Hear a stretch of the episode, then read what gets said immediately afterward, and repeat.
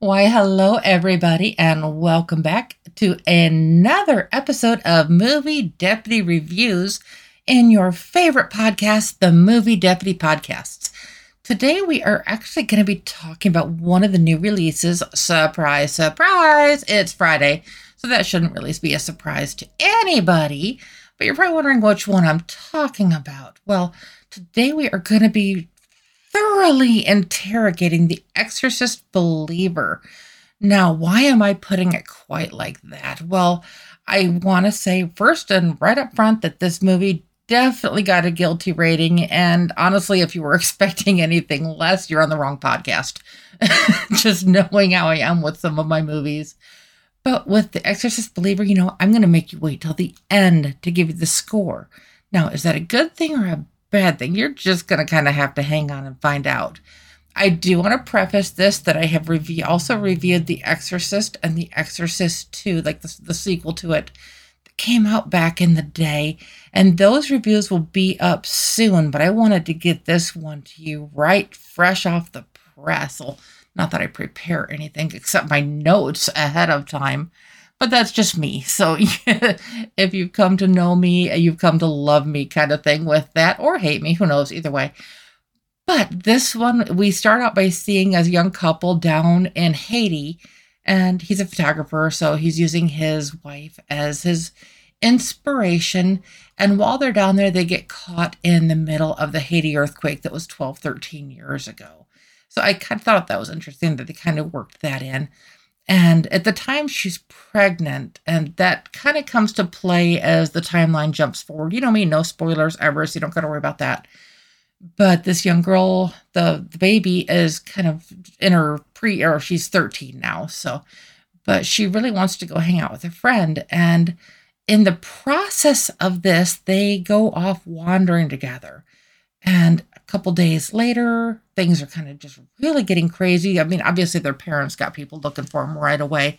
But when they come back, they think they've only been gone a few hours when in fact they've been gone for three days. So, how's that going to play out? It's like, okay, go back to the original Exorcist movie. If you've ever seen that one, you kind of know what happens. And she gets possessed and then she just kind of goes crazy and the rest of the movie is her mom trying to help her well this one's not exactly like that you see the girls come back but they're different and not just different like what we saw linda blair as like back in the day but just different in just kind of a creepy sort of way now, you, you may think that description is a little bit odd, and you know what? Maybe it is. Maybe it is. But the thing is, is just the way that they came back is there there was something that came back with them. And that's kind of a really important part because as the parents are trying to figure out what happened and they're asking them what happened and trying to get into them, the girls go absolutely nuts. And it turns out that there's actually something a lot more that's connecting them.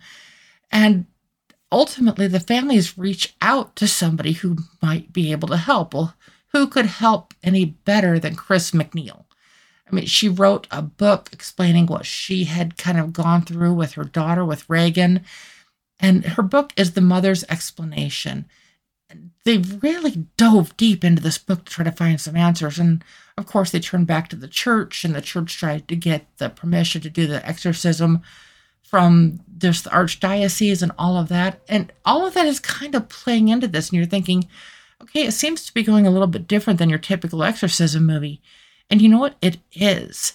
I'll, be completely honest. I'm partially so harsh on the original Exorcist movie just because I always say if I laugh at a horror movie, that completely kills the score. And I watched that movie even at a young age and thought it was funny okay, yeah, maybe I'm a little demented in some ways, but I didn't even see that one as even scary. This one delivers on the jump scares. This one delivers on the creep factor, at least to me. Now, as this all is playing out, it that I will say the ending does not end quite as you would expect it to. It's uh, okay. I'm not going to give any spoilers, which you know but I will say the ending is not what you expect. It's not even where I had anticipated it going. And I kept, I sat through the all of the credits. I wanted there to be a bonus scene. I wanted there to be something else to, that was just going to show that this story was going to continue.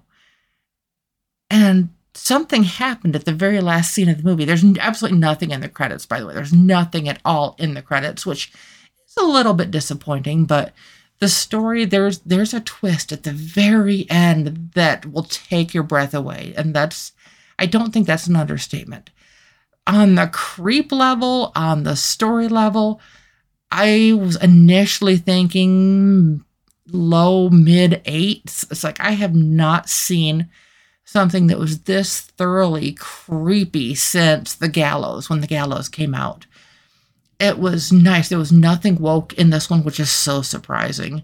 It was like it just had a spook factor. It had a just something different to it that we haven't seen in a long time. And in that, it created the intrigue. It created the what's going to happen next type thing with that. And ultimately, the story asks, What do you think evil is?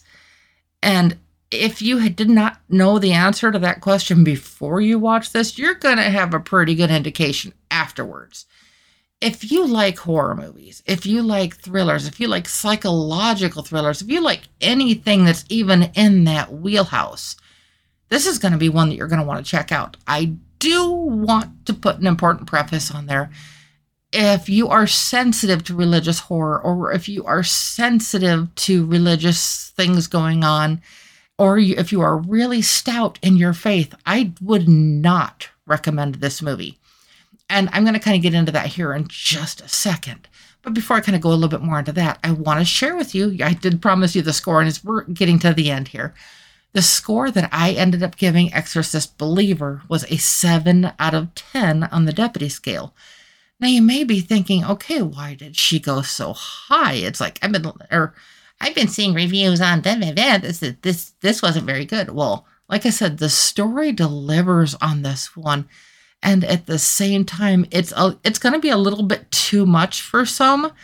And just because the fact that didn't take the full on demonic creepiness thing, I mean, I'm actually rewarding it for that because it satisfied the creep level, but it doesn't go full on in your face, demonic, monstrous just ugh, just it doesn't go down that path. And I think it's important to mention one of the reasons I gave it this score too is like I said, I was initially like mid low mid eights and stuff on this right as I came out of the movie. And I asked people what they thought. And I, I write down, it's like, you know, if, if you're ever in a theater and somebody asks you what you think about a movie, you know, it could end up on a podcast. You never know. But I talked to four completely different people, and I'm going to give you their exact responses. Person one was a male. I asked him what he thought. He goes, eh. I'm like, do you want to elaborate? And he goes, eh. It's like, well, what does eh mean? He goes, eh. So that was literally the first response. And honestly, that one made me chuckle. The his girlfriend, wife, whoever was with him I asked her, and she said, I thought it was going to be much scarier. I'm upset about it. And I was like, okay, were you rewatching the same movie? I wouldn't call this scary, but I would call this intense. It's just this is me again. There were two completely other people, and they left separately, so they weren't they weren't together at all.